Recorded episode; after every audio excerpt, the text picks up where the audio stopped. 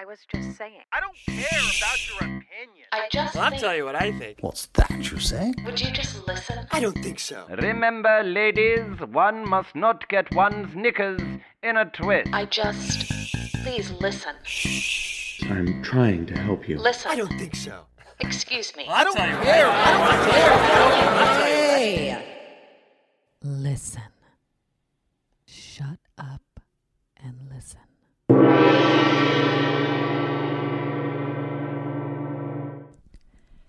Hello, everybody. Welcome to the debut episode of Shut Up and Listen. Um, I am beyond thrilled to be getting to do this. And I mean, my first guest, what can I say about my first guest? Lexi Alexander.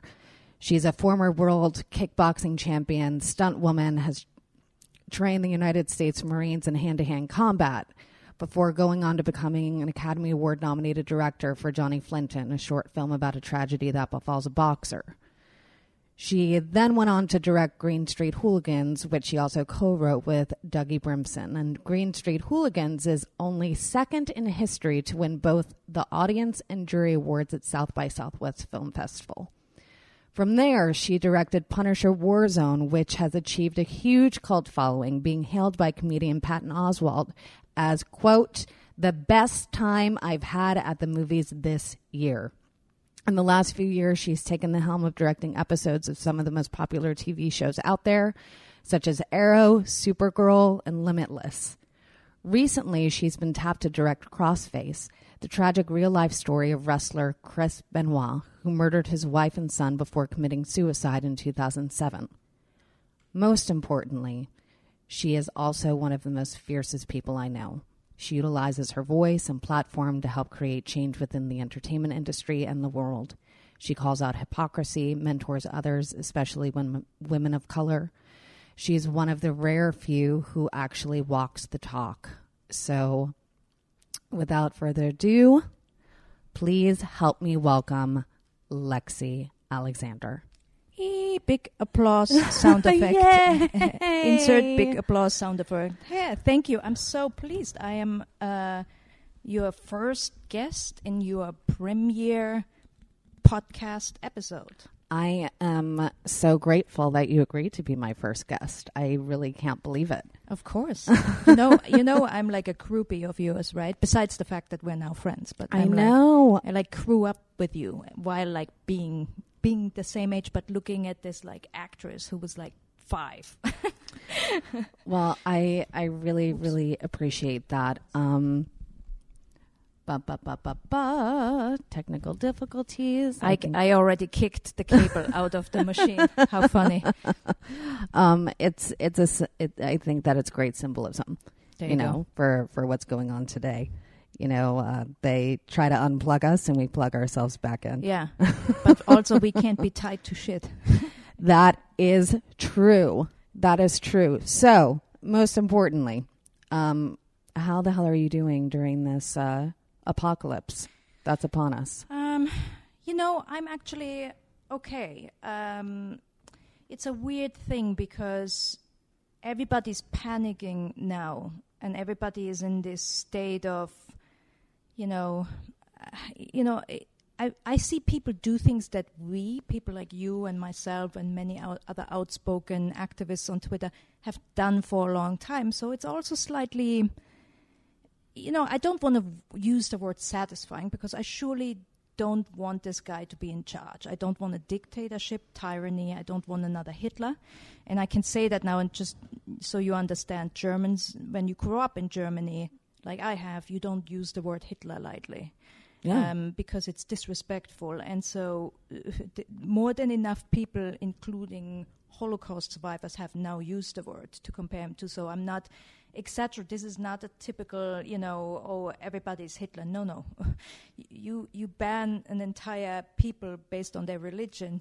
The comparison kind of sits. So yeah, I don't want him in charge. But I think what's very interesting is that a lot of liberals who thought that we were just doing just fine are suddenly panicked that oh there's racism uh, yeah, we kind of told you, and you thought it was all good. So, and as you've seen yesterday, there was a lot of a lot of famous um, Hollywood guys tweeting she persists and outraged that Senator Warren wasn't allowed to speak. And I think a lot of us women in Hollywood were kind of like, "Oh, really? You don't like sexism now? Interesting, you know." And it takes a little bit of discipline to not call out people on that, you know. Yeah, I mean, I, for me, you know, the the one thing that I I truly can't stand is hypocrisy. My pet peeve. I I really can't stand it. You know, and I I had an experience the other night when I called out Lady Gaga. You did? Yeah. Jesus Christ. about the Super Bowl, um, and saying that you know, Beyonce knew how to use her platform. She knew how to use her platform, and Lady Gaga, you know, sang a few lines from a song, and that was it. Um, and people got really up in arms, and I lost close to 100 followers, just simply criticizing. How do you know how many followers you lost? I'm obsessed with numbers. Oh, really? I'm horrible at math. yeah. I think the only thing that I need is addition as it applies to my bank account. Um, but I'm obsessed with numbers, like obsessed. So if I see, you know, a license plate that says X719, I'm like, 7 plus 1 is 8, plus 9 is 17, 7 plus 1 is 8. Like, yeah, that would never happen to me. I, like I, I'm that bad in math. I don't ever want to hear that it exists. To be honest, I mean, it, it, it's. I think that it's. It's for me. It's a. it's a little OCD, huh? It's a little OCD. I'm finding as I get older just how OCD I am, and it's just how my brain works. It's really just how my brain works. Um, but yeah, I lost. I lost close to 100 followers, and and the responses back were. I think that she did a great job, and she was t- speaking about like unity and inclusion and da da da da da da da da. And these are the same individuals, though, that are calling out sexism. You know, are are calling out homophobia, are calling out xenophobia. Um, but the second somebody criticizes, you know, um, an artist that really is being a coward, they get up in arms. They get up in arms because it makes them feel uncomfortable. Yeah. It makes them feel so uncomfortable. Well, you know, this is, I think, um, you know, I, love this term, uh, the liberal limit, because it really, uh, there, there's a lot of limit there because there's uh, everybody has a different, you know, limit really, and I think a lot of people around us, especially in Hollywood, it's very low. You know, uh, like that. That, for example, the fact that you, I mean, for some people, criticizing.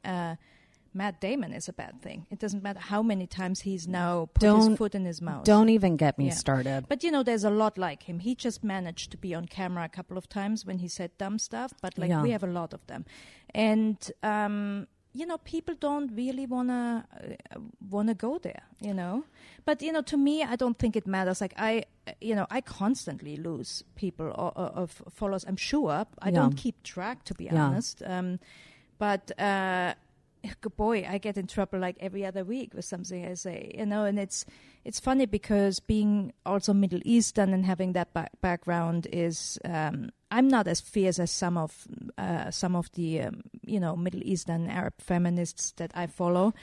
Um, but boy, like any direction you say anything, you're trying to fight the misogyny in, in your own, you know, basically community. You you get yelled at. Then you go and tell people not to say that all Muslims or all Arabs are misogynist. You get yelled at. You get yelled at from every direction possible. Yeah. I mean, it's at, at some point because I always get contacted when there's uh, violence against hijabis. At some point, because I was talking to a lot of young hijabis, because I, I seem to be a bit of a bridge. You know, I didn't. I have a Muslim father, which in the Muslim world kind of uh, a lot of people believe if you have a Muslim father, you're Muslim. But in my case, I really have an atheist mu- mu- Muslim father who didn't care that much. Um, I have a German mother. I was going to school in Germany, so they decided that it would be better for me to be baptized Catholic because there w- we still had religion in school, and I was in a very small town in Germany, and I they didn't want me to like be left out or discriminated against. So I was kind of just by default uh, a Catholic with a Muslim dad. So I, I do feel sometimes often like a bridge. Yeah. I do understand the Muslim people really well. They're obviously my family. Um, I am not religious in the least. Um, um, so I, I do feel though I, I can be kind of an in between, and the a lot of hijabi girls feel comfortable coming to me because they don't. They also have the problem that if they do tell their family what's happening, like if they get harassed and stuff, all of a sudden they have a lot of brothers and fathers around them who don't let them go out, and mm-hmm. their mothers don't want them to go out. So all of a sudden, this pro- protective bubble becomes a lot stronger and smaller. Yeah. So they often don't say at home what's happening, but they feel okay telling me. So I knew what was happening out there. And one of the things I said at one point was like, I don't understand why Mus- Muslim dudes don't fucking wear a patch or a T-shirt that says "I am Muslim," so that when you have a bunch of tough guy hooligans, neo Nazis or whatever, they don't aim at the the you know one girl with a hijab wearing the hijab.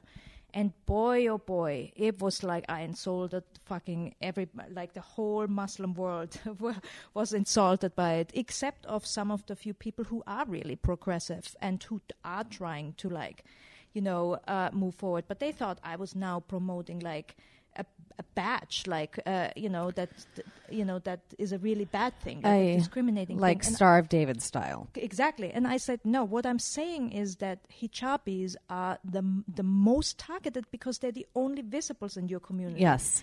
And they said, well, wh- what does it help us to make us more visible? I'm like, well, I, I don't know if you've ever heard of any basic personal security. You know, you see 10 Muslims on a train, in a train car. Um, that's a, a much bigger risk to attack 10 than if you see one hijabi and then you say, oh, I follow her around the corner and then I pull her off the stairs, as it has happened. So it was just a normal thing. And most of my friends who are really like, you know, um, uh, Kasim, who goes on the Muslim IQ, he's like, oh, yeah, that's a great idea. I already have a hat that says that, we should absolutely do that and stand next to our sisters and also be a target. Either all of us or nobody but the rest of the world. And so there's a every week there's an issue that gets me into trouble with somebody. you know, I mean, at this point, I'm like, you know, if I have to think about every time, you know, I may as well just leave it. Yeah. know. No, absolutely. And and that's one of the things that I love about you so much and is so fucking rare in this industry. And really, you know, forget the industry, just in the world. You know, you you are consistent and you are authentic and you are brutally honest. And you don't shy away. And with that too, I think that there is because, on one hand, social media, you know, connects us in ways that it hasn't before, you know. Um, but with that too, I think there's also an incredible disconnection, and that people forget that they are dealing with human beings, and that no matter how, and that I don't know if if if you feel this way as well but I do have moments where something really stings. Somebody says something to me on a certain day, um, and it stings and it hurts and it, it gets in there. Like it gets in there. I think that being being an advocate, being outspoken, um, fighting for what is right at times is exhausting. It's emotionally and spiritually draining. It can be. Oh, I absolutely agree. Um, well, first of all, I think you're consistent and you're honest. Um, I, I think that people overestimate, give me too much credit for how honest I am because I don't think people know that I censor myself 90% a day. I, Yeah. I write tweets, I delete them. Oh, same constantly. here. Yeah. So I, you know, it's it's hard for me to hear these complaints. Oh, you're so honest. I'm like, no, I, I there was ten important things today that I composed and didn't tweet because I th- I thought that they would negatively affect me. Mm-hmm. And you know, I I am a big believer in having courage and standing up for what is right. I'm also scared shitless that at some point I can't pay my rent anymore. Yeah. And it's a struggle, you know, but I also often feel you know, a little bit left alone by people who a have more power than me, who could be saying the same thing and not throw me under the train, uh, as a lot of women directors, for example. Um, but also, like, why why aren't the most powerful of us? Like, there there's so many, you know, powerful. You know, white dudes who could use their voice and say the things that I'm saying so that I don't have to be out there and then being judged like, oh, she's too outspoken. Why would we hire her? I mean, look, in our business, Yeah. it's really kind of uh, you know if you have 10 people up for the same job why would you ever hire the one who's like pointing out all the kind of non-pc stuff on your show. That's what they all think i do. And to be honest i have done that. Like if i see that a stunt woman is about to be put into blackface because they couldn't in vancouver find a black stunt woman for uh, you know a darker black actress i will Yeah. say something. But i'm costing them money and i'm a liability for them because there's a lot of people who don't speak up don't see that. And for them that's easier. So hiring me or you know for example hiring somebody like effie brown as you've seen publicly on project greenlight she will tell you that you shouldn't hire the one person of color as a chauffeur like and and as you could see that's why i was so glad that happened. As you could see these moments people like effie and myself and i'm sure you we have that a million times i constantly run into the same situation where i bring something up and the whole room is like oh, why do you have to say that now? Mm-hmm. And I was so glad that that was on public display because I was like, what, what do you think I go through every day? You know? And it's hard because, yes, of course, when people are, sh- are running a show, and just wanting ratings and they just want to like i just want to get the footage i just want to get done they don't want somebody like me who says well you may think about not putting black shoe color on that stunt woman and by the way these are the things i have to say right and that's you know just one of the many things you know Yeah. I mean, it. and there's also a lot of stuff I don't say, which, Yeah. which haunts me forever. There's many, many things I see women constantly referred to as, you know, honey, love, babe. You know, this all we, we are the worst. We are the most regressive industry when it call, comes to all of the isms. But boy, on Twitter we look good. We're fucking so liberal. We're the worst. We have the worst statistics. We have an EEOC government investigation into the discrimination of women directors. You know, you saw in the Sony hack that people are like making black jokes back and forth about what when Barack Obama comes, what movies could they? We are the worst. We are the worst, and we have not even like any company has human resource seminar to that says here's the words you shouldn't uh, you use around women. They don't. We don't have that in Hollywood. The, you go, you walk on a set, and people don't understand. Like we, we are old fashioned as it gets. We still hear all this shit. You know? Oh yeah. I mean, I just did a film where the director, who was female, asked for a dolly. Two crew members, who were men, said, "But it's already on the truck." And she was like, "So." Yeah, I mean, it's just we're just gonna have to get it out and get it out of the truck. And she was like, So go to the truck and get it. Go get the dolly. And if it had been a man, that wouldn't have even been a question, Yeah. you know? And the the microaggression continual continual microaggression. And i just tweeted like a long thread about this a few weeks ago because after trump got inaugurated i pulled out my survival pack which was a pack of cigarettes you know and some irish whiskey and my computer. And somebody had said don't smoke and something within me snapped. You know it's it's such a it, it's such a normal thing for men I think to tell women what to do you know what to put in one's body ba ba ba how to behave. And I feel like especially here in the states um, if you grow up believing that your body is not yours starting from go hug grandma and grandpa even when you don't want to and you're taught consciously or subconsciously that somebody else's feelings are more important than your autonomy, right? That is going to expand, pardon me, that is going to expand as you get older. And that feeling of guilt that can come when you try to set a boundary and try to stay in your power. Um, because I don't know about you, but for me, I was taught that you have to be a good girl, listen to what everybody else says. Um, your uncomfortability doesn't matter.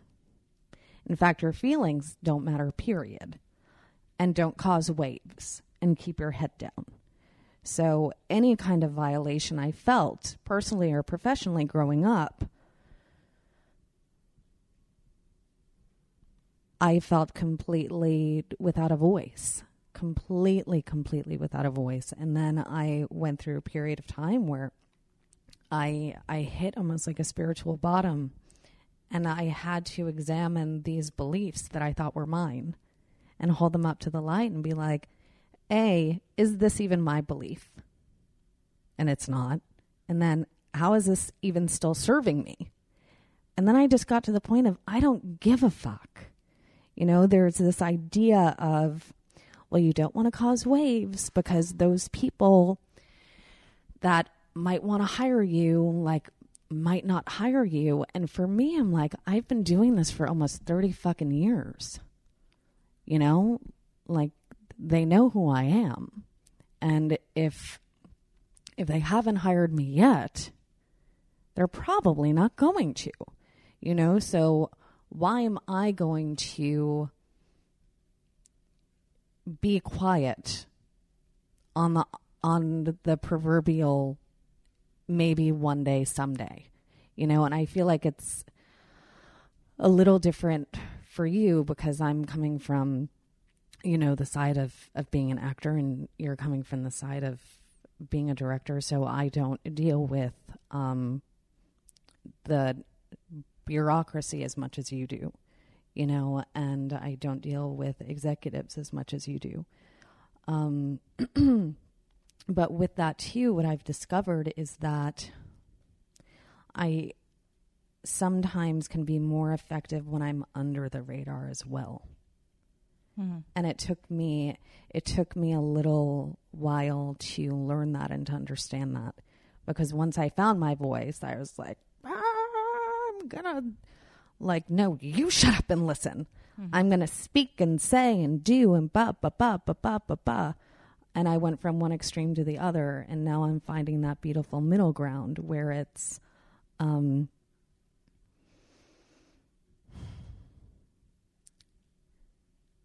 just getting to see in those moments um, where somebody is going to be able to hear me and those times when they're not.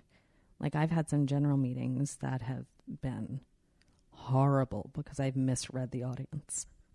oh, really? Yeah. Well, I have those.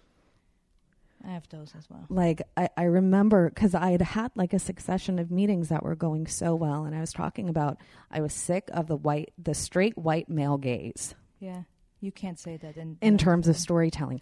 But it was so. I remember that there was one exec that had sent an email to my manager, mm that said Heather was like a glass of water for my parched soul. Yeah, you met somebody who resonated with that message, but I would say that's 90% not the case. Yeah, def- definitely. But I have done that. I have done, I have misread rooms and, you know. But with that too, you know, for me, it's, um,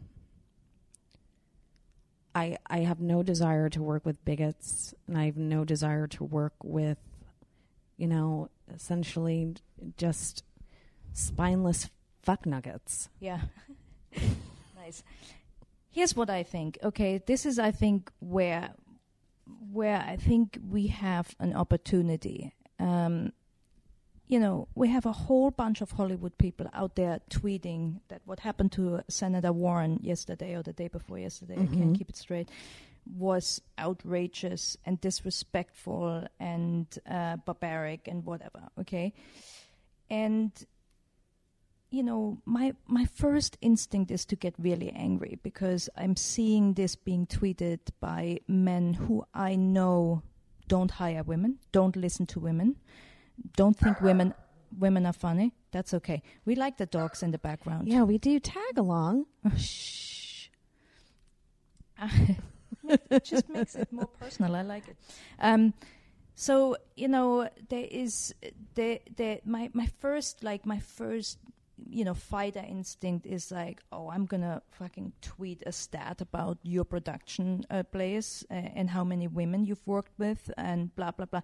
And then I'm like, you know, what what does that do for me right now? I mean, I'm I'm always the first one who will step in the ring and try to jab somebody, especially people who deserve it. Yeah. Because I don't think there's a lot of people enough in our town who do that. But now I feel with somebody, it's actually funny because eh, where Trump made me less aggressive. Okay, Trump actually made me like if you have somebody out there who is so evil and so aggressive and who is really kind of a warmonger. I mean, he's really starting like he, he's trying to start a war with anybody, you know. I mean, every day it's something new. But now I feel like okay, well, w- you know, what can I do that's not pulling them into the ring and starting to chap them? Like, what can I do? And I haven't really, quite honestly, figured that out. What is the way? But I, there has to be a way for us when everybody is so outraged at looking at Republicans, um, you know, denying women a voice and and you know being openly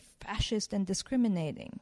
By the way, this in a in a town where Muslims are always portrayed as the bad guys, Yep. Arabs are always portrayed as the bad guys. So i again, like there's a lot of hypocrisy. But like, how can we use that and actually say?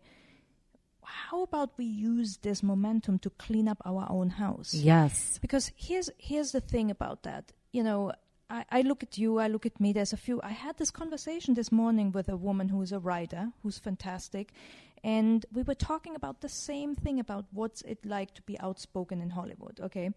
And it is frightening it is also brutal. Um, i mean i don't know if it's different for an actress as and my m- like my job really depends oftentimes when i'm out for open director assignments. It really depends on me having a good reputation. So it just takes one person who didn't like that I was a loudmouth, and I'm done.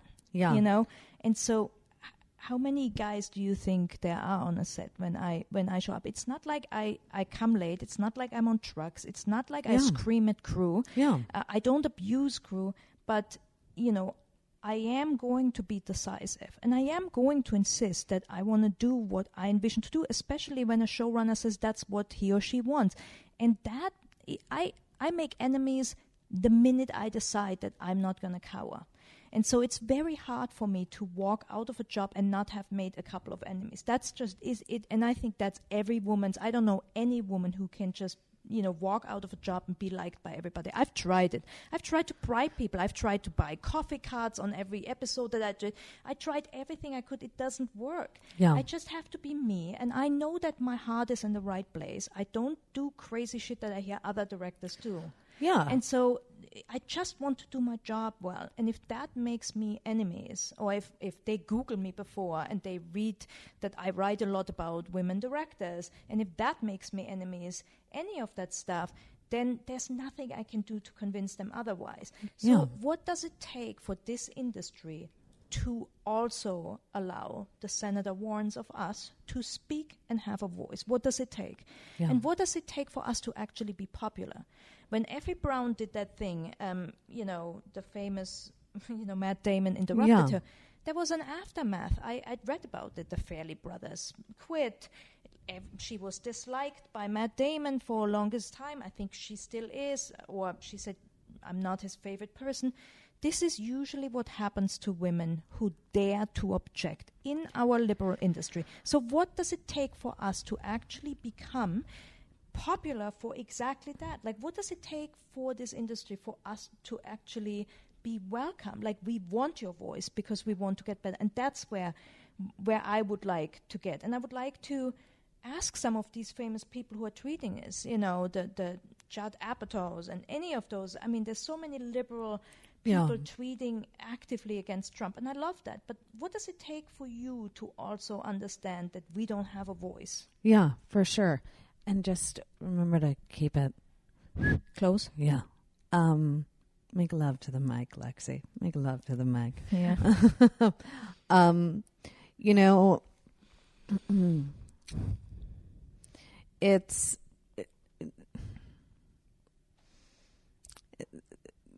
for me. It's it's just this, right? I thought for a long time that my job was to wake people up who were sleeping. And what I recognized is that I'm not a human alarm clock. That is not my job. That is not my role. My job is to have my arms spread wide open for the people that are the people that are wiping the proverbial sleep from their eyes, being like, "Wait a second, what happened? Where am I? What's going on?" And being like, "Hello, welcome. Let me tell you about everything that you've missed."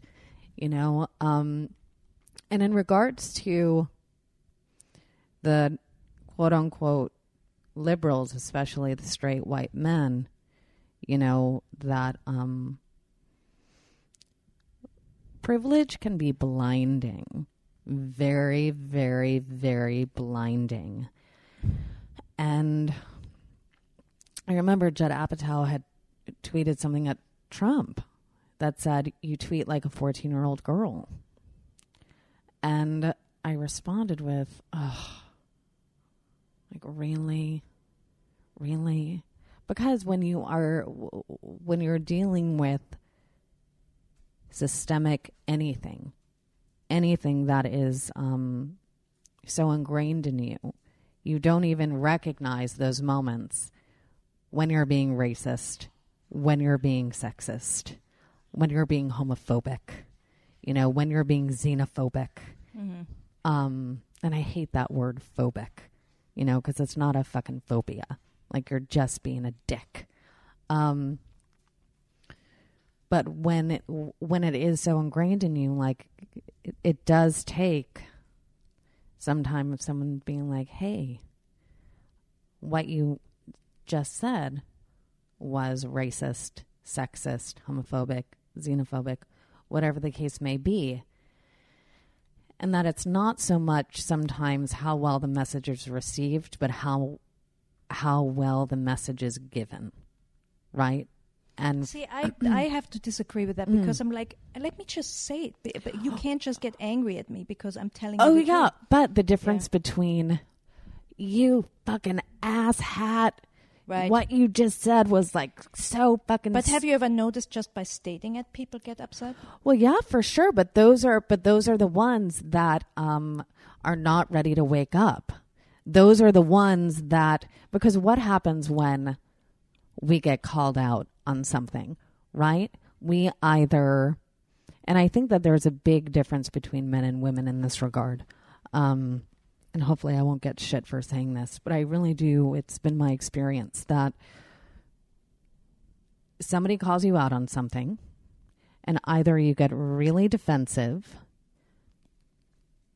really, really defensive, or you do the other thing, which I find a lot of women to do, which is they um, really contract in themselves and are like, oh my God, I'm so sorry. And they still make it all about them, as opposed to that honest middle ground of, I had no idea that what I said was offensive. I had no idea that what I said was insert sexist, racist, homophobic, ba ba ba ba ba. Um, forgive me for my ignorance. Thank you for calling me out. And now that I know better, I will do better. You know, um, people don't like people don't like hearing the truth. They don't because they don't like that feeling that it comes from within. They don't want to take responsibility. Yeah, I mean, especially with, uh, I would say, um, well, any of the isms really, but with racism and sexism, it's like when you point it out, it's like you called them, you called them a racist, Yeah. and, and they think you just called them a member of the KKK or something. It's Yes. not just like, hey, you know, we all have racism in us, all of us, Yeah. you know, um, and so you know and even i have to say i'm i'm i often i'm i'm very sexist like i have my own sexist tendencies about not about not reverse sexism which doesn't exist. But i'm sexist towards when i make choices about women. I Yeah. you know the years of internalized misogyny like it's you know it can't just be turned off. That's why so many women don't hire women in our business and all of that stuff. But my point is that i have it you Yeah. know and so and somebody said to me the other day because I, I asked this question i'm like hey so i have this discussion with the young film student girls that help me tweet sometimes because i'm not always tweeting myself sometimes i let somebody else take over and they said it's sexist of me that when when it gets really bad when like racists and fascists and neo-nazis and alt-right or whatever they call themselves uh, in my mentions that i ask a guy to take over and and so I made this little poll: Is it sexist or not sexist? And a bunch of guys answered, "Well, if you don't know, then we're all lost." No, no, I struggle with the same thing. This is not, you know, this is not. It, it's a disease. It doesn't mean we're not affected because we're women. You Yeah. know, the, and, and by the way, when I hire, for example, even crew, um, you know, it, it's not that I'm not ruled by the same fear. I look at women's resumes. Oftentimes, their resumes are a lot shorter because they haven't gotten the opportunity. Um, you know, and my first instinct is. I gotta get the best because I'm already on. Yes. I'm already on the, you know, the uh, what do you call it? The- Shit list. Well, and I'm already the risk. Yeah. I can't. I have Yeah. to like. I have Yeah. to be ten times as good as a guy. Yeah. I can't just wing it, and I constantly have to prove that I wasn't a mistake to hire. It doesn't matter how many awards I win and how many ti- how good I am. I always have to prove that I'm not a risk. You know what's so interesting? It's so so interesting that you bring this up because this has really been um, something I've been coming to terms with these last few months. You know, I've been an actor for almost thirty years, and you know, I I've been put in that proverbial box by some, you know, as quirky, whatever, ba ba ba ba ba ba ba. And I've outgrown that. You know, that I've completely outgrown that label, whatever. And yet people would still like to keep me in there. And so I'm still asked to audition for roles like that. And I found myself feeling so dirty and so gross that why do I have to prove to you that I can do this when I've already proven myself? I don't need to prove myself anymore. You know, it's like a doctor that's been performing open heart surgery for 10 years and then has to go to another hospital. And it's like, nope, you've got to start with the drawing of the blood. We can't just let you into the OR. Like, you've got to start with that. We, we need to see that you can draw blood. You know, when it's, they've already got awards of excellence, proving that they can do it. You know, um, and I just said no. I, I had to make a choice for myself that said, I actually don't need to prove myself to you anymore. And the you being casting directors, producers, ba ba ba ba ba, you know, for those specific for those specific roles. You know, um It's funny. I have a different opinion about that. mm, But I also know where you're coming from. I, I mean, I, look, I think of all the jobs, even though we have the worst numbers as directors, Yeah. I don't want to be an actress. I think you guys, the actresses in this business, I, I, the, I, don't know how you guys put up with the abuse, honestly, and Drugs. it's abusive. I, I I see it left and right, and it's. I can't I can't even imagine. So I'm not underestimating Yeah. what you guys go through. Yeah. But let me just talk actor director, okay? Yeah, for because sure. this is now a thing I'm going through. Like Yeah. no like I'm trying to cast this movie needs a certain guy because it's based on a real uh, story. Nobody wants to read. I mean, the dude with one credit doesn't want to read anymore because he's made one big movie or whatever, whatever. This is now a thing. I, I- and we don't know if it's the agents now that they Hmm. basically they say a, a British actor once said to me, he said, I don't know what this, and I wish I could do British accent, but I can't. He said, I don't know what this thing is in LA where people like want to have lunch at the Chateau Marmont. Like, why you want to have lunch with me? Let me come in and read. This is what I do. And British actors have always looked at it much more like a job, like a Yeah, profession. for sure. And I appreciate that. And here's here's my thinking: like, why hmm. doesn't everybody read? It doesn't matter how big of a name you is and how often you have done this. There is something about every role. I mean, God, I hope I hope we're not writing the same shit. We kind of are, but but the good stuff. I hope we're not writing the same shit. Though. And so I feel like.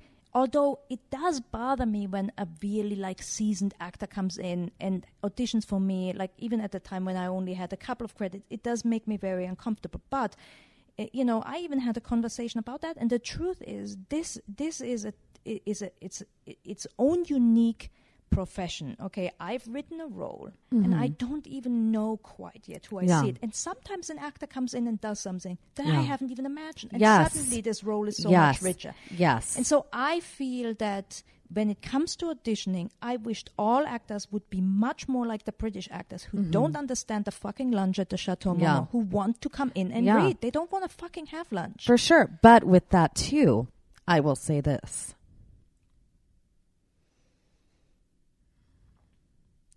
You know, there are different kinds there are different kinds of projects that one goes in on, right? Um and I'm not saying I don't want to audition, period. Give me the opportunity for something to audition for a role that is multidimensional, that has meat, that has substance, that isn't pretty much a female caricature. Um, and fuck yeah, like there's there's nothing more um, that I love than getting to prepare for something that I feel is worthy of me, you know. But you know, in this industry where it's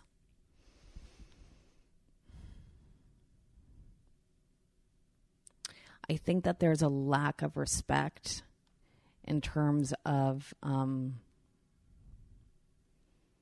there's there's there's a narrow mindedness and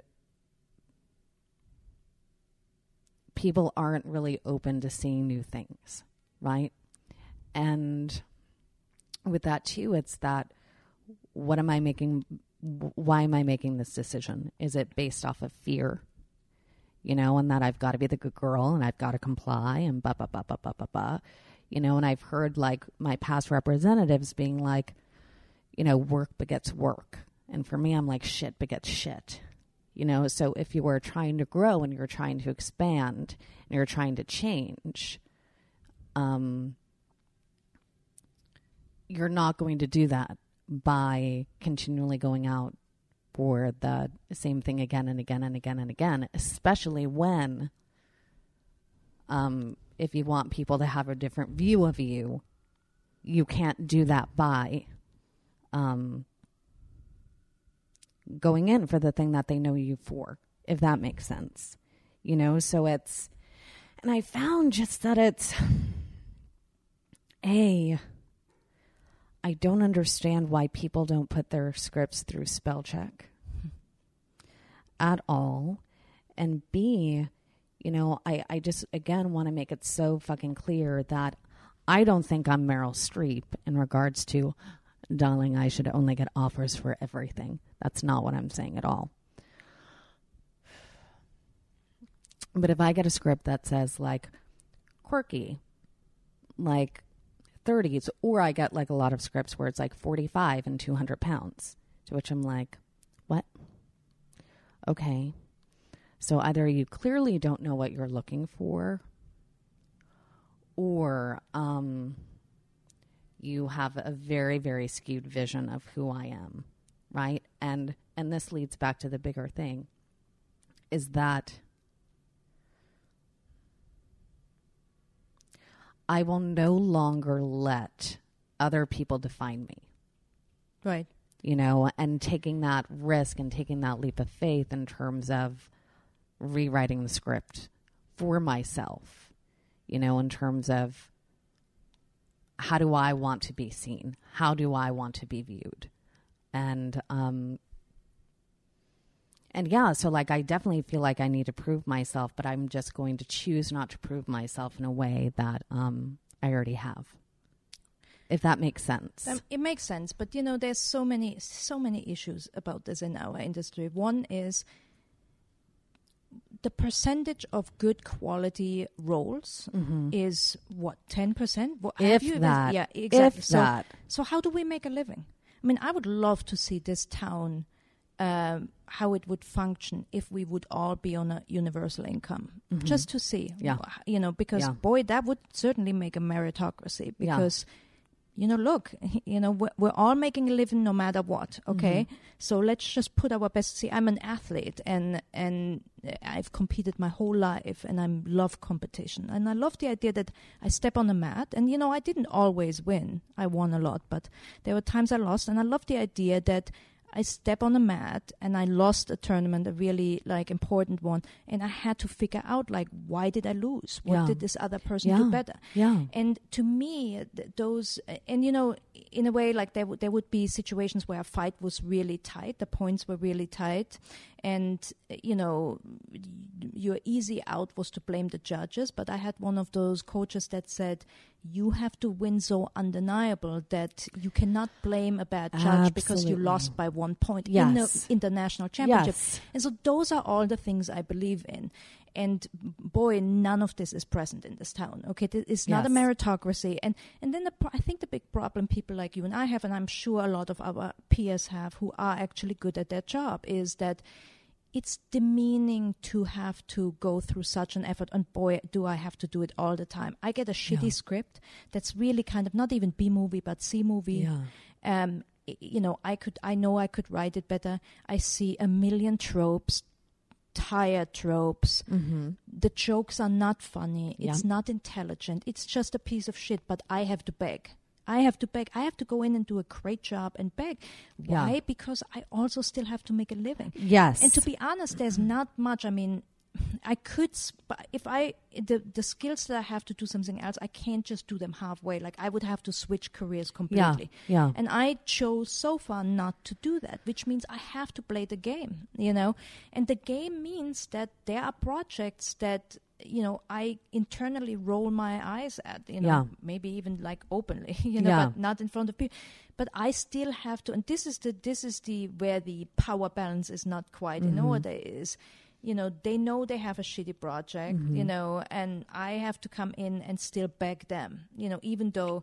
And I'm not saying this to be arrogant because in many cases I'm not, but in many cases I would be a benefit to them. Oh, But yeah, that's not how they treat me. Okay. Yeah. And I think we, I have to say, I think we all go through that. That's Mm-hmm. men, women. I think women go through it more because there's not even that. I mean, for us, there's uh, so many less roles and so many less opportunities. There's no doubt about it. But that's a general, you know, thing in our industry that, you know, with so much shit being produced, you know, how do you even feel good doing a good job? you Oh, know? yeah. So that's that's part of it. But I also think, to be honest, Yeah. I would send you a script uh, for, um, you know, whatever a two hundred pound. I mean, I'm not, not not that I ever put a weight to a character, Yeah. but like I would send you that because uh, an actor friend of me, uh, mine, Dash Mihok, once said to me because I said to him. It, had to do with a role I was casting, and I said, "Well, this guy really needs to look like he cannot win a fight and never had a fight, and Yeah. like kind of lost." And, Yeah. and he's like, "He's like Lexi, I'm an actor. I should be able to do anything." Absolutely. And so I, I, I always remember that because he said it's you know it's about the way it's the, your body language. It's about the way you carry yourself. Yes. So I don't see you as the overweight, quirky sidekick. Yeah. Uh, that that not what jumps in my mind. But Yeah. if there is a role that I see in a script that is written like that, yeah. even if she's 300 pounds of it, although all of this is a trope, might, I Yeah, might I just say it is a trope. Yes, but if I would have somebody in a script like that, Yeah. I would definitely send it to you. um, because I would think Heather can probably transfer herself and be exactly like yeah, that, you ex- know. and uh, yes, and with that too, this brings up an interesting point. I feel like I'm going to get so much shit for saying this. Let's not worry about the shit. Okay, I'm not going to worry about it. So I was given a script for um, a uh, for a comedy because that's most of like that's the generic thing for the comedies. Um, that that kind of character description, right? So Melissa Car- McCarthy can be loud and abrasive and funny in a way that I can't be because she is heavier than I am. So there is a it's less threatening. I'm not saying that's right, but it's the truth. It's less threatening versus me saying the same exact line in the same exact way. It would come across as either shrill or purely bitchy and lose all of the comedy. That's true. That I mean, that's in real life about women. Like Yeah, it's it, there is a truth to that. No, no, there's an absolute truth to that. so with that then I remember I had this one specific audition um and I was like I the comedy is written for somebody that is so larger than life in a way that I am not. So how am I going to make this work? So I gave her a very thick Boston accent. It was the only thing that was going to do make it. one line? Because I don't know how that sounds. We're going to go to the park. We're going to go to the park after dark and then, you know, I don't know, we're going to we're to go hang out with the fellas like whatever. I don't I don't fucking know. Like I worked on it for like a long fucking time to just It has its own unique accent. it does. Boston. Like it does. Different than New York. yeah, it's very different in the sense of it's a lot more uh as opposed to oh my god. It's oh my god. Mm-hmm. It's it's it's um softer. Right. It's softer. And so I remember like I went in and I did it with a very thick Boston accent and the the comedy was there. The comedic beats were there. And then I got a call from my agent after being like, "Why did you do that? Why did you give her that Boston accent?" And I explained to her, you know, what I just said about um, the comedy wouldn't have been there otherwise. And and so in terms of getting to make roles your own and getting to bring something unique um, that somebody else might not think of, I feel that sometimes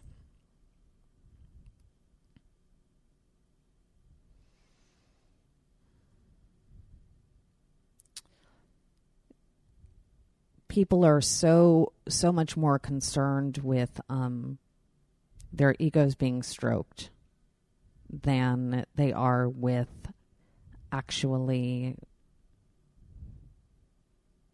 getting to witness good performances if that makes sense Oh, it makes total sense. But I can also tell you, uh, is I see two sides of that. mm.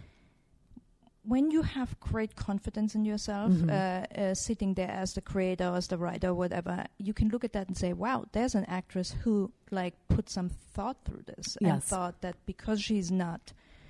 Uh, you know overweight because she doesn't have the physical like she made she added something that she like and i don't know if you've explained that in the room or whatever but but when you know and again this this is almost all creators no matter how much success they had. And this is something i had to learn because Mm.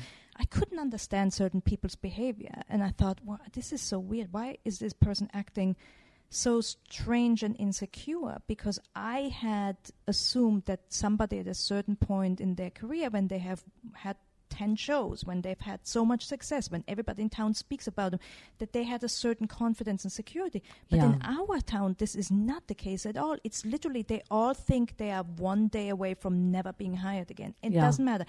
yeah And so I can tell you that under that fear, from which I suffer as well, I Yeah. try to keep it in check, but yeah under that fear, you sit there and you hear all you can see is somebody changed your character. The character that you've already seen for 10 other episodes cannot be from Boston because there's a whole backstory about Los Angeles. Blah, blah, blah. And, and they just maybe have come from dealing with 10 executives Yeah. uh, who try to make this person, you know, Yeah. uh, German, French, blah Yeah. blah blah, whatever, Yeah. New York, and you've already fought them, and here comes this actress, and she's doing the same thing, and all you can think of is your own fears. Somebody else is trying to change something. So it's really, you know, it's hard because we all come you know, when nobody's confident, nobody can function on Yeah. a good artistic level. Yeah, and that's where I just don't give a shit anymore. That like and that and like I really don't give a fuck anymore, Lexi. I really don't. I uh, you know, I like especially within like the last the last year, but really the last 6 months. I have stopped giving a fuck. Like I really really have. You know, that idea of it goes back to you know if you are if you are raised to believe that like your body is not your own in whatever way you know that continual microaggressions that come upon a person especially if they're female um i had to recognize that my life was mine my career was mine taking responsibility for the choices that i make. And with that, getting to trust and getting to not make decisions out of fear anymore. Because I did that all through my fucking 20s, where I would go back and forth between auditioning for shit, like for shit, where I had spent such a long time cultivating a resume that I thought was respectful, save for sorority boys. Um, but everybody needs to have a striptease on their resume. And I would say to a point also Hostel II um, now that it's it's almost ten years old, and I know that people are fans of the film, but I wanted an opportunity to work with Quentin Tarantino, you know, at the time. Um, you know, but but I went through this period of like listening to everybody else in terms of playing the game, right? So going in for things that I didn't want to go in for because I wanted to I wanted to stay open. I wanted to let the universe know that like, well, yeah, I've got to say yes to this because if I don't say yes, then the universe is going to think ba ba ba ba ba ba ba ba ba. You know, I'm like, okay, I'm going to play the game even though I literally want to gag as I'm saying these lines. You know, um and and then I did the other thing where I just said no. Like, nope, I'm not going to do it. I'm not going to do it. And then I was labeled as difficult by my agents, you know, because if there's one thing that I know, it's fucking good material. I know when it's good and I know when it's not good. And I know when I'm right for something and I know when I'm not. You know, it's it's very, very, very clear to me. And you know, this past this past year I just got to the point where I was like I don't really care anymore. I trust that I was given the the talent that I have for a reason and that it's not meant to go to waste. You know, and and that I'm going to work with exactly who I'm meant to work with and I'm going to stay open. But with that too, I'm going to set a firm fucking boundary in terms of um saying no to things that I feel are killing my soul because there's nothing worse. I don't care if what kind of fucking job interview it is, but when you literally feel like you are going to die. And for me, it was feeling like a prostitute going to interview in front of a John to see then if like you met the criteria to go hook on the street. I think that that that is a general actor problem, though, Yeah. and uh, obviously much more for women. But I mean, I see them objectified all the time. I mean, uh, to me, it's a it's for women. It's really a horrific, Yeah. horrific uh, it, to the point where agents tell them what to wear and you know wear tighter jeans next time. These are things that are normally said. Hi, little guy. Oh yeah. There's a little dog here um, who I adore, and he's got a bull stick, and it makes me so happy that he has a bull stick. Because frankly, I like a little dog chewing on a dick. um, And I don't even have that problem. I don't even have the like quote unquote um object- objectify problem in the way that you know um but it's object- objectified in a different way. Oh, yeah, You know, for it's, sure. It's it's definitely look. I consider it to be a cattle market, and because I'm on the other side of it, Yeah. in this case, Yeah. I I feel constantly guilty and horrible. yeah. You know what? When I, for the first time, and this still, I mean, it haunts me to this day. You know, when I, for the first time, had somebody show me what actors mean foreign. Okay, but the foreign salespeople have these numbers, Oh, uh, or they have these A, B, C, yeah. and then all these countries are listed. And I saw names of actors, and then I saw these oh means in Japan C, means in Russia B, in Germany this person is an A for some reason. Oh, but this person is a fucking D everywhere. And by the way, th- the person I'm thinking of right now is a fucking legendary actor, a Yeah. dude, right? Yeah. Who I like could could never quite understand why he couldn't, um, you know, get a movie greenlit and star it because Yeah. legend, right? But yeah.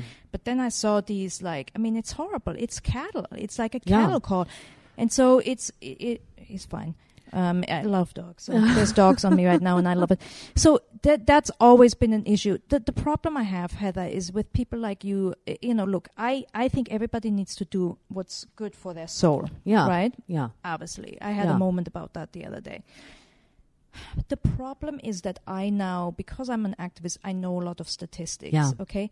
And when women, like, we're not, you know, Michael Keaton goes away, Bill Murray goes Yeah. away, they can't, they fire Yeah. their agents, you know, they, they do everything to not work again. Yeah. We will track them down and beg them to come back to work. This only works with men. Mm. Only works with men. This whole, like, well, they wanted to get away, but we sure can bring them back Yeah. this never works with women.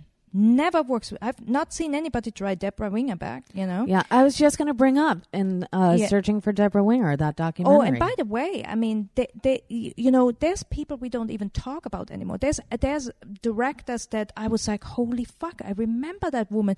You know, with women directors, I don't even know if they choose or not, but they just, you know, get cancelled. Like it's like they are erased from history. But actresses, even when they're well known and they decide they're not gonna play the game anymore, uh, it's one of those things where essentially you know that's you know i've not i've not seen this work out you know for anybody well maybe one person but i'm now for example thinking where's camryn manheim i love camryn manheim Yeah. and know? but you know what?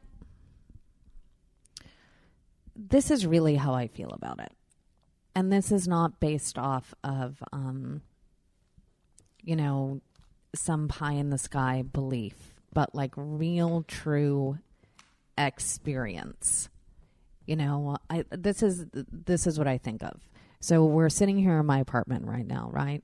You're you're petting the dog. We're sitting here, the sun is shining and we're in the city of Los Angeles in the state of California in the United States in the world, I have to sometimes pull myself back to the point to recognize that we are literally on a planet that is wobbling, not even in the center of the fucking universe. I need to get that expansive in my thinking to put everything in perspective. I have no plan B. I have an expansion on plan A. You know, um, my goal in the next five years is to have one of the most successful fucking inclusive production companies in this industry that's giving people like Scott Rudin a run for their money. You know, um, it's a good goal to have yeah, and and it's one that it's a vision that I've had for myself since I was a kid. You know, like when I was working on films, I was not eating lunch with cast members. I was sitting with um, Jim Deneau, like in the fucking camera truck, learning about lenses and learning about like the double China silk and learning about light and why are you choosing this shot and like what are we doing here in terms of getting to tell stories. Um, so, so for me, I, I really do feel like she persists. I, I, I have no other choice, right? It's, I, I, I know for me that like what I do is bigger than what I am. You know, it's my, my purpose is bigger than anything else. You know, I know that like I'm meant to tell stories in whatever way possible. And I get to look, I mean, for fuck's sakes, dude, I literally, a girl who is found in a fucking locked closet eating peanut butter off a wall, put into foster care, who's like sitting here now with you, like, Why don't we film that story? Why don't we? Like, Yeah. premiere. That's epi- amazing. yeah, premiere episode of a podcast. Here we are, right? Like for all 9/11. I was supposed to be at uh, Trade Center 1, 15th floor, 9 a.m. Overslept. Wow. My alarm didn't go off. That is amazing. Yeah, and those are just two instances. So I do get to, I have such clear markers throughout my life. So, like, whether you call it universe, God, fucking higher consciousness, you know, um, intuitive GPS, like, I don't fucking know. I don't care. But I get to see so clearly that um, I'm continually being led. You know what I mean? So so And- with that, I don't I have a fearlessness these days that I didn't have before and I feel like I had to go through all of the experiences of being so fearful in order to now be on the other side and be like, yeah, I actually prefer this. Right. I mean, and by the way, that's of course a much better option. You know, to say I'm not playing their game anymore. I'm going to still play the game, but I'm mm-hmm. playing it in my way and Yeah. become more active behind the camera and Yeah. become more active in producing Yeah. and writing and directing or whatever. That is, of course, a whole different scenario, which I think you should definitely do, and anybody with any kind of sense of self should do. And as a matter of fact, I just had a kind of you know professional crisis of dealing with all kinds of like things that I shouldn't be dealing with because they have nothing to do with actually how good I am at my job, but they just have to do with you know somebody doesn't like you and talks shit behind your back. And uh, my good friend Scott Derrickson, who's a director who just directed Doctor Strange and many many other things, but who's riding high right now because of Doctor Strange. He had you know said, "Come on, let's talk," and he actually gave me this really great fight lesson, which is kind of odd when you were a professional fighter, you know. But um, he said he said to me, "You you cannot, you know, you cannot play Hollywood game based on their rules. You have to." You have to play it your own way, Yeah. um, and he um, he said, you know, it strikes me as funny that you of all people are surprised that terrible people do terrible things. And I was looking at him, I said, and I thought, I had that go through my head, I said, I, I am surprised that terrible people do terrible things, which is really kind of dumb if you think about it, and kind of naive. And, and if we were in the ring, I would really kind of like, if I know that I'm fighting somebody who's known to fight dirty, I would not be surprised that they stepped on my foot illegally. You're like Johnny Flynton. Yeah, You're like exactly. Johnny Flynton before he's like, fuck this. Exactly. Yeah. And so I, um, I, I, but I looked at him and then I had to like laugh. I had this like, you know, kind of the kind of laugh attack that really comes from being pent up like mm-hmm. frustration. But I had mm-hmm. to laugh because it was so fucking obvious that I wasn't relying on any fighter instinct in in this atmosphere i was just kind of like oh my god this person is talking bad things and i cannot make them stop why are they doing this and I, why are why am I surprised that terrible people do terrible things? I know I should be I should know that. And so he said, you know, Lexi, look, I don't think that with everything you do, with all your activism, I don't think you can ever be the person who just keeps popping up on these open director epi- uh, uh, Yeah. assignments on episodes. Because to be honest, that is a different game. Um, you know, you can walk into a great environment, which I have, luckily. Um, Corinne Br- Brinkerhoff, who did American Gothic, it was like the highlight of my career. And I say that above my Oscar nominated short film, above Yeah. Green Street, there was one episode in the middle of a series that didn't even go on. Um, just the way I was treated on that show was the highlight of my career because Yeah. for some reason that match of people, the right DP, the right showrunner, Yeah. a woman showrunner who was getting her own shit from other people, it was it was so respectful that I was really able to like give everything without being, you know, Yes. worried about it. Um, and you can walk on these, but most of the time you're walking into environments that are somewhat hostile. Yeah. You know, that the people think, oh, here comes affirmative action hire. You know, because Yeah. all of a sudden, because there's been noise, they see more people of color, they see more women. And um, so Scott had this kind of really, and it wasn't necessarily a polite talk. He was like, Lexi, what the heck are you doing? You know you can't do this town the way other people do. You know you're not just an open director, as an open assignment director. You know you can't just walk in everywhere and be everybody's best friend. I said, this is not the town where people people already. This town wants to victimize people. This town Yeah. wants to say no. And I said, with you, with everything you do, from being, you know, a, woman, being an Arab, being outspoken, I said they want to like do it ten times. And I said, and you either have to be very good about taking it, Mm-hmm. Which I don't think you can, and it's not good for your soul, or you have to find a different way to do this. task. Yes. and that I totally believe in. Um, what I find sad is when when actresses or the women directors disappear and they just disappear. You know yeah. what I'm saying? And that and that and that to me is I mean, for fuck's sakes, I started when I was seven. You know, like I'm still here. You Yeah. know, and I'm just getting started. And that I think is the some people have a plan B because they're like, you know what, like Ali MacGraw, you know, who um Yeah, is she? completely she completely left, but she made the choice. Mm-hmm. Like she made the choice to leave. I think there's a lot of women. There's a lot of women who didn't make the choice and are not there anymore, and there's a lot of women who made the choice. And by the way, I don't blame them. But you know what? Here's the thing is that I don't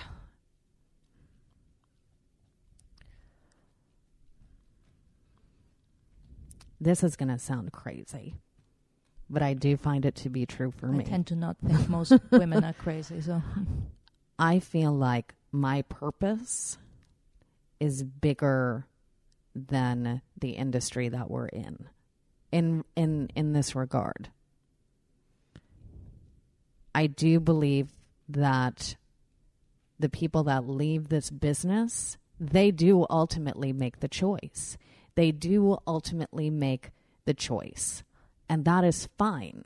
You know, I don't I disagree with you there. I mean, I've seen some people who see. I don't think we often see them, and because I see them, Yeah. it scares the shit out of me. I see people who were great actors. I see people who were great DPs. I see people who were, you know, uh, great writers and create directors, and it wasn't their choice because a lot of it in our business is luck and connections, and also a lot of times in our business, m- more in England, but also here. Well, actually, it may be the same, but there's a lot of like in certain positions, for example, feature director. There's a lot of years in between. How do you support yourself when Yeah. you don't have anybody in your family who can support you? Yeah. I just read the statistic this morning. Um, uh, somebody tweeted this, and I was stunned by it. That that like sixty percent of of millennials get help with uh, uh, rent from their parents, and I'm like, I, I didn't have parents. who Yeah. And there's Yeah, a lot either. of people I know in this industry Yeah. who like they got a house from there from one of the parents like Oh, and- yeah. and, you know that shit that you know and black people know all about this because they have all the statistics Yeah. that's why i'm a big fan of reparations which totally should happen because it's generational Yeah. if you have one house in your family it's a huge leg up for for anybody Yeah. just just to not pay rent and so in england for example i have these conversations with kat cooper all the time in england it's impossible to be a producer uh, you know when you don't have some kind of family money because the time in between projects is so long that you cannot survive otherwise Yeah. there's no income for you and I guess and and this is just for me. I mean, it's part of the reason that I started the Patreon, right? Where I mean, I am doing like script doctoring and teaching as a way to supplement my income and barely barely treading water.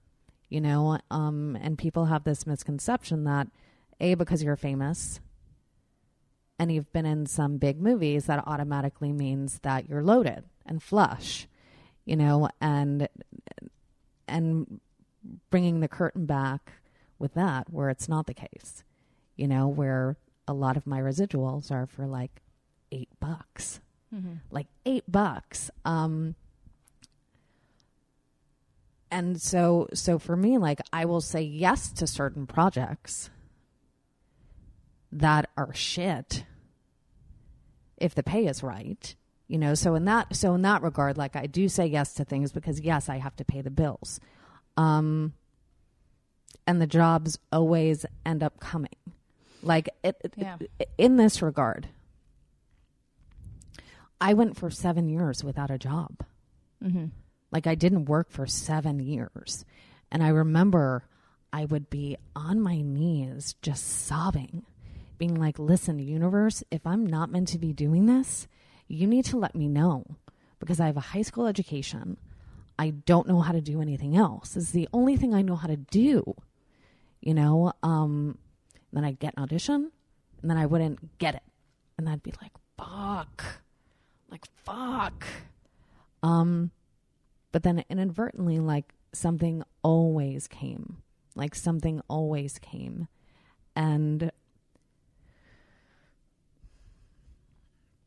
so I feel like th- there is there is a way and for each person like it's it's their own individual journey. I never got help from my parents. I've been self-supporting my whole entire life like my whole entire life. Um never got an allowance you know um like and like this past year literally down to like 54 bucks in my bank account you know and i drive like a beat up fucking prius you know and like i like have the fucking same shoes that i've had for the past like six seven years you know what i mean? It's like because that paycheck does have to stretch for long periods of time.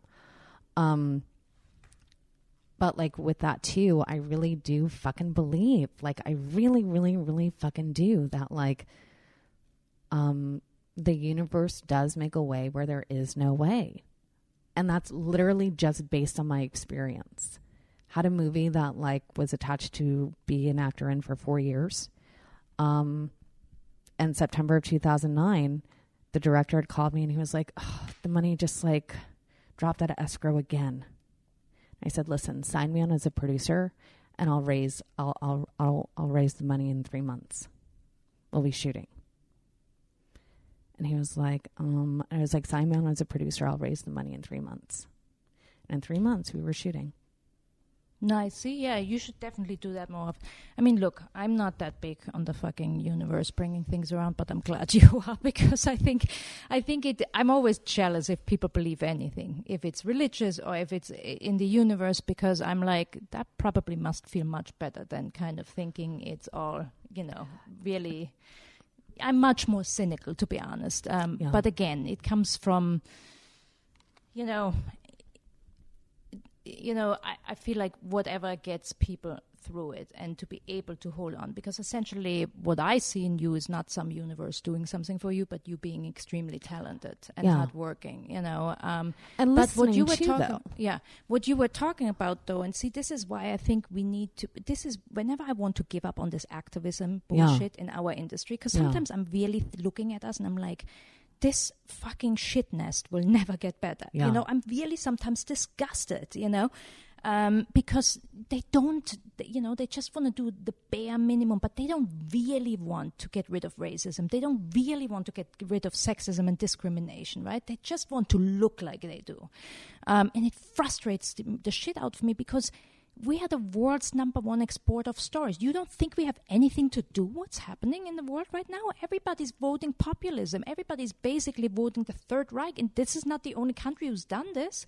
This is happening everywhere. So I'm frustrated because I also think we have a responsibility. One of the things you were talking about is see, I see this a lot. You're not one of you're not the only friend of mine, super talented, professional, long, long resume friend who suddenly has a, a, a Patreon going. What's it called? Patreon. Patreon. Patreon or some other kick fund and stuff. And to me, it's a little bit. Um, I, I I support everybody who wants to do it. I'm frustrated by it because I feel like we're creating a bit of a you know the, you know I've I, I know a lot of stories of what the guys go through, and white guys have this thing where they always help each other out. And I know this for sure because I know some of them really well, and they tell me the stories. It doesn't matter if it's actors or directors, but you know, I know people who can pick up the phone and say, "I'm running out of health insurance," and even yeah, though they that can person get a job. even though that person hasn't worked in like how many years, all of a sudden it's like, oh yeah, I get Yeah. it, I get. It's a whole big like, I help you out, bro. Yeah. I read this Soderbergh movie, and I made a mistake to read it at the beginning of my career. It was called Getting Away with It, and there, there was all these. I, I didn't know that there was a difference between women and directors, or, or how women directors and men directors get treated at that time. Um, and again, coming from an athlete point of view, my teammates always treated me. The male teammates treated me with the same respect. Um, everybody in every martial arts school treated me with the same respect as the dudes, even even though I was a lightweight in the women and, and they were heavyweights men. So I wasn't used to it. So when I read that book, I read all these things that he got, all these perks that he got from the very beginning of his career. And even when he flopped a couple of times, there was this belief that we have to keep him afloat. Yes. We have to give him rewrite jobs just so he makes money. And he says that fry out. Like he says that basically he was getting jobs that nobody really wanted him to do or believed that he was the best to do it, but they were just to pay him a paycheck. Yes. I read these things all the time, okay?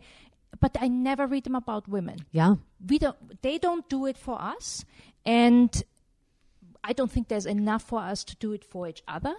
Um, so we don't have that. And I feel like with with all these professional women now having these Patreons and Kickstarter stuff, I my worry is that it because I don't know about you, but I have it in my DM box or in my feed a hundred times. Like I mean, there's so many requests, and I mm. retreat them as much as I can. Yeah. Unfortunately, I'm not you know rich myself, so there's a limit on what Yeah. I can support. But but I, I it worries me because it feels a little bit like you know I've I've shot something in India once, and of course in certain areas when you go in as a Westerner, uh, you know all you have is this you know mob of kids hanging on to you for anything you can spare, Yeah. and I feel like my Twitter feed is becoming that, and it's Mm. only people of color and it's only women. Yeah. I mean, here's the thing is that I a don't plan on using Patreon forever. You know, it's um like the Patreon account. Don't get me wrong. I Oh, don't yeah, think it's no, a no, no, bad no, thing. I mean, every podcast should charge anyway, and th- Yeah, that- it's not a sure. bad thing. It's just like I, I get am what you're saying. I get Yeah. what you're saying. And with that too, you know, Garry Marshall who just passed was one of those rare people that doesn't matter who you are, man, woman, like he would you needed health insurance, he'd put you in his movie. You know, like incredibly, incredibly rare, rare individual. You know what? I just asked actually um, somebody in terms of um, mentorship and guidance who um, was. Did you see that too? That was Um, there was like a. It was all nice and sunny in here, and then some shadow came along. Um, asked this this Hollywood bigwig, you know, um, for mentorship and getting to see the difference between like the first meeting we had and then like the subsequent follow-up emails you know where i still have those moments of being naive enough and trusting enough to be like oh my god like wow they're one of the real few who get it and then getting to see the other side of oh maybe not maybe not. Um but i really i really really do believe that this is the bare bones beginning for a change with women in this industry. And I feel as though um,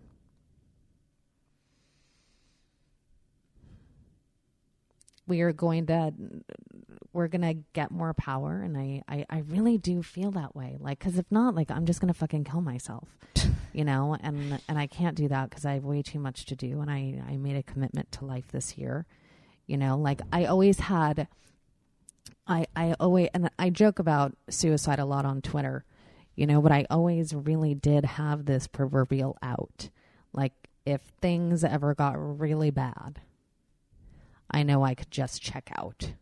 Right. Like I know I could go. I could make that ultimate choice for me. Yeah. To say bye. I, I feel the same. I mean, I feel the same way, and and um, you know, I want to be careful that, you know, uh, you know, p- people don't assume that this is encouragement. Oh but- no, yeah. no. But, but but what I'm saying is that I then made a decision. It it it was put to me in such a way of just what about like really just truly living life and and I recognized for the first time in in my life that I'd never actually contemplated what it was to truly live and to truly be alive. And with that, then, you know, I got into a big fucking row with the fucking proverbial universe. And I was like, listen, I just made a fucking commitment to life. I just made a commitment to stay here. I handed in my death card. Like, I handed in my proverbial parachute. So you better make it worth it. You better make it worth it. And again,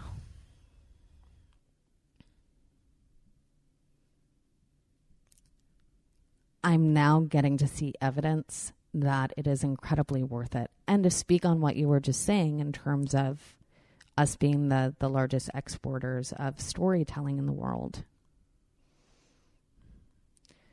I feel like this is about like the the real birth of the divine feminine storyteller in this sense. There is so much going on. And with the scripts that I've, I've been reading, I've been finding that um, a the scripts that I'm reading that are from female writers are so incredible. Like they're so fucking incredible. And they're filled with such nuance and such truth and such authenticity. Um, and I, I, I really just do believe that like the tide is shifting. I can't not believe that, dude. I like I can't not believe it. Well, I think that's what's called hope, and I think we all have it differently. I mean, look, uh, you know, I literally don't even know what you're talking about when you talk about the universe. That's how much of an atheist I am. Yeah. This all, and here's why: because, you know, I read. I, every morning I read the news in both Arabic and German, Yeah. you know, and so, you know, I I can't believe that if there is a God or if there is some kind of spiritual universe that like like, I I don't believe you know my people in Syria would have to go through this shit. yeah, right? no, no, no, no, And no. so I get what you're saying. It, it to me, any of the talk of like, I think it's just on us. I don't Yeah. think there's a universe or God that pays anything back or watches over us. Yeah. Okay, but Yeah. I think that we are powerful. Yes, and that's what and Yeah. and and so I guess I I need to reframe what I mean when I say universe. But again, like I'm not one of those Yeah. atheists who's bothered by Yeah. people being spiritual. Yeah. My mother is a big talk about the universe. Okay, Yeah. big universe, everything, you know, and you know, like that's what moves her. You know, what moves me is. I'm I'm I'm um, inspired by solidarity, by people organizing. yeah, Um, I'm, sometimes this makes me elitist. I try to like watch that about myself, but I'm inspired by highly intelligent people. I usually like hang on to them. I'm turned off by idiots, and that happens on Twitter more often than not. So the ignorance is like the what people said lately about the Nazis, because I grew up in Germany where you have to learn so much about them, Yeah. right? It it just like it blew my fucking mind, you know. yeah, So, but again, like you're, you know, if you need that spirituality, my friend, you know, Kazim needs, uh, you know, Allah and Islam, and you know, my friend Scott needs Jesus and Christianity, and whatever works, you know. Um, I often like, you know, look at people when they start talking about either religion or spirituality, Yeah. and I'm like, this is like Chinese to me. Yeah. But again, it doesn't make your way any better than mine. Yeah. But I do think in in what we all have in common is that we believe in a humanity and the potential of humans, and Yes. that's what I believe. And, and look, certainly there's a lot of potential in this room, and I'm not talking about the dogs who are very Yeah. cute. Yeah. Yeah. No, I, I completely, completely How? We, understand. we've been talking quite a long, huh? My God, we have. Um, my God, we totally have.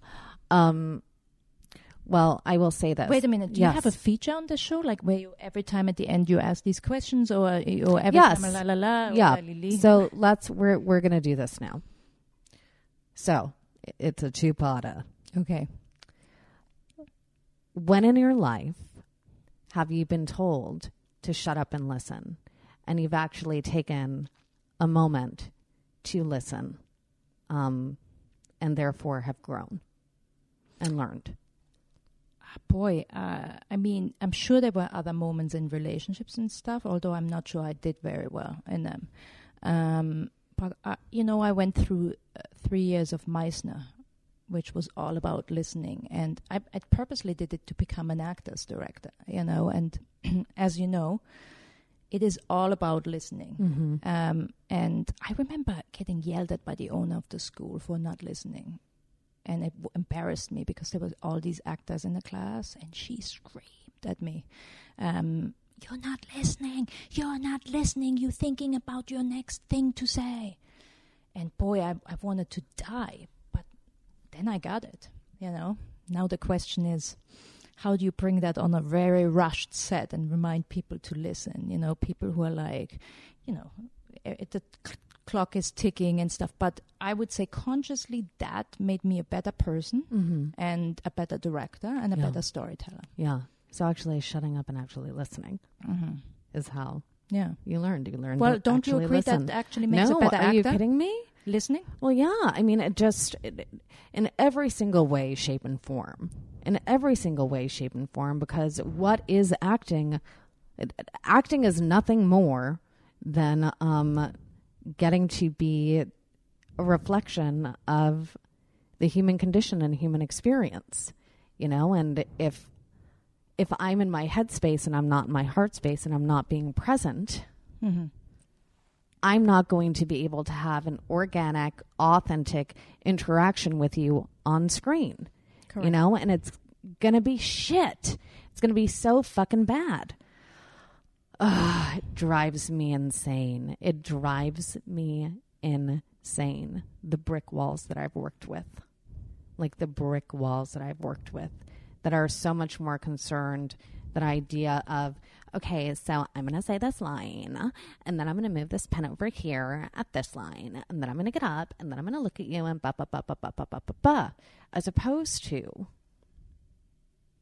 what if what what if we actually just do it?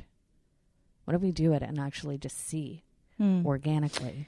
I often think that you know us on the other side are in the way of that. You know, God, you know, like in, certainly in TV where you don't have a lot of, you just walk into an engine. Yeah, I often feel bad that, you know, by the time the actors walk on set, the light is set up, everybody has an idea. We get out really fast if you can mm-hmm. just move the camera twice and not Yeah. three times. But Yeah. even though there's three actors, so now I have to talk two actors standing next to each other. It's like, Yeah. you know, and again, like I don't want to do that, but I also understand the beast of Yeah. of it all and it's it, but I often like hurt I hurt for the actors when I when I can't give them the freedom that they should have you know but it also depends on um, the TV show, right? It also like depends on. So you know uh, the Duplass brothers' Togetherness, right, which is a very character-driven show, even though it was canceled. You know, or the now also canceled Getting On that Laurie Metcalf did, right? Those shows that are character-driven, there is a lot more opportunity to really be able to um, find those moments. But with that too, TV is very different than film as well, right? Very different, just in terms of the preparation. But yeah, you know, look, if you only have actors talking and you don't have to worry about how we're going to get that explosion, chasing scene yeah. or whatever. And and by the way, those shows we also need. I enjoy. Oh yeah, them, yeah, okay? yeah. And so that's not yeah. disparaging. But even like even you know again like HBO, the Duplass brothers, I like them. I just heard one executive told me that one of the Duplass brothers insisted on having diversity in his directing Yeah. team, so I like him already. yeah, But again, it's HBO. They have a lot of money. You know, Yeah. we're not always in those situations, and sometimes Yeah. You know, it it is what it is. I think that the best thing is can I how can I give you the most freedom, but how Mhm. can you also be a team player? yeah, absolutely. Of course, of course, of course. But I do hurt. I mean, it hurt because you know. Imagine not every director has done three years of Meisner. Yeah. So I hurt when I have to tell an actor, that, you know, you have to stand here. This is going to be a two shot because I can't get three set up. Yeah. Like I'm hurting. You know. I mean, here, but here's the thing that's so beautiful and amazing: the fact that you would even tell the actors why you were shooting it the way that you were shooting it, as opposed to, um, like some directors that I've worked with on episodic TV. Yeah, that I hear that a lot from It other. They're like, "We're so grateful you talk to us," and I'm like, "What do you mean?" They're like, "Well, most directors don't really say anything to us," And and, I'm, it- I'm stunned about that. I remember that there was a producer of this show that I did uh, a guest episode on, and he said, um, "Well, remember what um, Hitchcock said: actors are are are cattle, like they're cows. Essentially, just stand in your mark and say your line, like that's it. Did Hitchcock say that? That's supposedly what he said. I thought David Mamet said that, but I just, I just, yeah, um, you know, but it, it's when I'm given the when I'm given the opportunity um, to to play in that way, you know, I'm I'm always always very very grateful, you know, um, and I I'm for the most part most of the stuff that I've done. I've been afforded that opportunity. There have been like a few instances where I haven't been afforded the, that opportunity, and I've essentially been told to like shut up, hit your mark, say your line, that's it. Which is even more frustrating when it's well, if we as the actors don't understand what's going on right now, how the hell is the audience? And for me, it's if an audience is going to invest $15 going to a theater or they're going to invest an hour of their time to watch a show, you want to make sure that it makes sense and that it's coming across well, you know, because otherwise you're just going to look like a fucking moron, you know. So in those in those moments, I pick my battles, you know, where I will fight for a line or the way a line is read, and on top of that, I'll tell you what. I had an experience working on a show where I said a line in a certain way, again, guest star, and the director came over to me and was like, um, listen, I need you to say the line this way and gave me a line reading. And I was like, well, that doesn't make sense. Because if the whole entire story is ba ba ba ba ba ba ba ba ba, like why is my character going to say it that way? Because that's then going to um, fuck up the reveal later, right? If this is supposed to be some sort of mystery suspense drama and not letting the audience know. He was like, listen, I completely get it. I completely understand, but this isn't coming from me.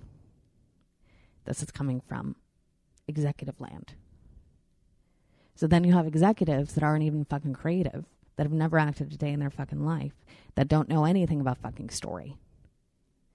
You know, maybe feeling like, you know, their penis is a little smaller on a certain day and want to exercise some power. You know, um, which is it's frustrating, but then it's super frustrating. But to be honest, on Yeah. TV, the difference to TV and movies, is, which which is why I think I like actually doing TV. Yeah. And this is what's funny because people think I I have to be like a movie director, Yeah. right? And Yeah. it's actually not at all. I I I love that I don't carry the whole responsibility. yeah, Whereas on a movie, I will fight for my vision because nobody's going to say there was probably a third executive uh, producer on the Yeah. list who gave it that. No, no, Yeah. no. I, and on movies, I will fight until Yeah, my vision is for on sure. screen. But in TV, I don't mind. Look, if if I have a take that I think that fits in my cut, yeah, and some suit wants another take in a way that's completely wrong, yeah, and even if they want to use it uh, Yeah. uh, honestly i don't i don't i don't worry that much because it's not I'm not going to carry it. But most of the times, I have to say, um, I know. I mean, I, I I listen to the tone meeting. I know what the showrunner wants. Essentially, it's her Yeah. or his vision. Anyway, once I have the take that I have, I Yeah. don't mind giving it. Actors, on the other hand, often think, "Oh, if I give you this other take, I know you're going to use this one." They, you know what? If you're intelligent and you have made that Yeah. math in your Yeah. head, give them the other take. Oh, yeah. it's going to land on the cutting floor. Oh yeah. You know, I wouldn't even argue that. oh yeah. For sure. For sure. For sure. For sure. But I get it. It's frustrating because there's also a certain. I mean, to me, it's always like, you know, it's a certain disrespect. It's for me too. When I get something like, "Oh, you you want to do another take where she does it better or he does it better," Mm. and I'm like, you're basically saying that I, as a director who's done this for 15 years, yeah. you know, cannot judge a performance. Yeah. It it was fine the first time, you know. Yeah. Um, so I get I get what it is. A lot of it is to do with respect, but also I think there's a lot of people who need to justify their position, Yes. Absolutely. and I think you have to play that game too. See, those for some reason those things don't bother me nearly as Yeah. much as the other politics. No, You know, I get it. I get it. I, I really, really do. My and and the thing is, is that I don't have I I don't have that fear anymore because what I do is essentially the same thing, and they can't tell the difference. Um, I do the exact same thing, and they can't tell the difference. it's like have it be sadder. Just have it be sadder. Okay. That was that was amazing. Yeah, I, I know. Didn't, didn't change a goddamn thing. Um, you know, but it's that. Um, but I, I do I, I do respect the the the work that I do, and I I do respect the people that you know I work with, and I know that it's that idea that people say like, well, we're not curing cancer, but there are movies that like I've watched where it's definitely gotten me out of a major depression. Has definitely inspired me to make this a is phone my call. biggest fucking problem is Yeah. when people underestimate the power of stories. what the fuck is wrong yeah. with people? And it's it's bad, you know. This is why I always say, like, the best thing Hollywood could do right now. It frustrates me, Heather, to the point where I want to fucking smash my phone just reading some certain tweets. This is why I really have to be careful now, and why I'm actually switching to the other side because I can't be angry like Trump is angry. Yeah. Okay. Yeah. Um, now it's a different game, but what frustrates me is if we would just say, okay, other people are fighting Trump, there's the ACLU, there's activists, it's not like we should stop, but you know what? There's a lot of great things we could be doing to make the world a Trumpless place. Yes. We could be telling stories that that put Muslims in a great light. That don't have. Barack Obama said two years ago he had a conference and said, "Stop writing Muslims in an association with national security, not Yeah. on the good or bad side." Yeah. He he was absolutely right. It's been said. We of course have said this for years. I mean, I, you know, there's a great book called and a documentary called "Reel Bad Arabs" about the whole history of it. But the point is. You know, uh, in terms of Senator Warren, okay, Mm-hmm. you don't want women not to have a voice. Guess what? Mentor two more women writer, producers, showrunners. Yeah. W- What about that? Like, Yeah. let's clean up our house Yes. so that the world's stories are becoming the kind of stories that turn nations into nations that don't vote for somebody like Trump. Yeah. Why can't we do that? That is the most powerful thing we as an industry can do. Or you can fucking curse out Donald Trump on Twitter if you want. Whatever. No, for but sure. I, I now see this is the interesting thing. When I thought we were doing fairly good, when I thought we were really this country, I thought after Barack Obama, we're never voting uh, a, a Republican in because it was he won by such a landslide that I thought, well, where did all these people go? Now I have a whole theory about this, but nobody wants to hear that, you know. Anyway, the point is, I didn't think we would regress that bad, and I think everybody was caught by the surprise.